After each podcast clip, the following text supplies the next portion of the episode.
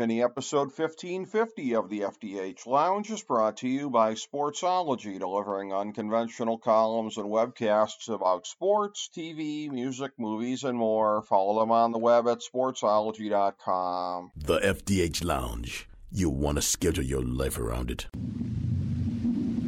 A long time ago, on a gloomy, wet Cleveland spring night, two men stand alone amidst the late night drizzle.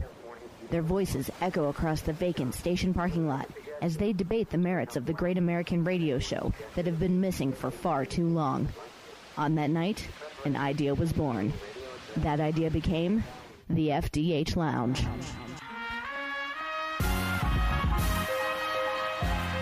Welcome to the FDH Lounge. Welcome to FDH Lounge Mini Episode 1550. I'm FDH Lounge Managing Partner Rick Morris here with our spoiler free review of the HBO series Boardwalk Empire. Here's our top five notes of interest about this Prohibition era piece. Number five, one of the great supporting actors of our time, Steve Buscemi, shines in the lead role as Enoch Nucky Thompson, treasurer of Atlantic County, New Jersey and a fascinating combination political boss slash mob boss. He is loosely based on the real life figure Enoch Johnson. Nucky is the protege of the boss emeritus of politics and crime in the area, the Commodore, Lewis Kaestner. Lewis's illegitimate son Jimmy, born of a relationship with an underage runaway that Nucky facilitated, becomes Nucky's protege as Jimmy's mother, Gillian, becomes progressively deranged. The Commodore is loosely based on a real life figure, as is Nucky's younger brother Eli, the sheriff and enforcer for the machine. Nucky, who is rendered a widower under tragic circumstances, finds the family that he had been yearning for with pious young widow and single mother Margaret Thompson. A host of other colorful characters, some fictional and some representations of some of the most notorious figures of the era, interact with Nucky as he helps to elect the Republican presidents of the 1920s while serving as one of the most powerful bootleggers of the era. One of the great fictional figures is Nelson Van Alden, a sanctimonious prohibition agent who poses a major threat to Nucky in season 1 before diverting down a very unpredictable path. Number 4. The real life figures leap off the screen with colorful intensity. Al Capone, Lucky Luciano, Meyer Lansky, Arnold Rothstein, Johnny Torrio, J. Edgar Hoover, and political fixer turned U.S. Attorney General Harry Daugherty. The program abides by the real life history of these characters.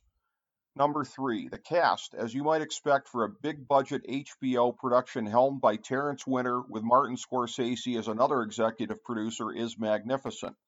Buscemi is joined by such greats as Dabney Coleman, Michael Pitt, Kelly MacDonald, Shea Whigham, Michael Shannon, Michael Stuhlbarg, Michael Kenneth Williams, Stephen Graham, Jack Huston, Gretchen Mol, Jeff Pearson, Ron Livingston, Patricia Arquette, Bobby Cannavale, James Cromwell, Stephen Root, and legendary FDH Lounge guest Dominic Chianese, among others.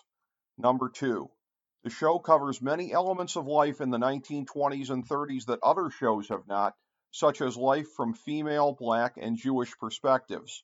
The role of the women's temperance movement in Prohibition is highlighted, as well as the dawn of women's suffrage.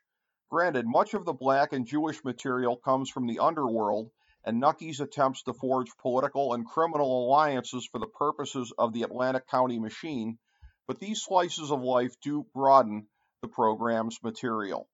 Number one, Boardwalk Empire is a fun and engrossing look at a unique time and place in American life.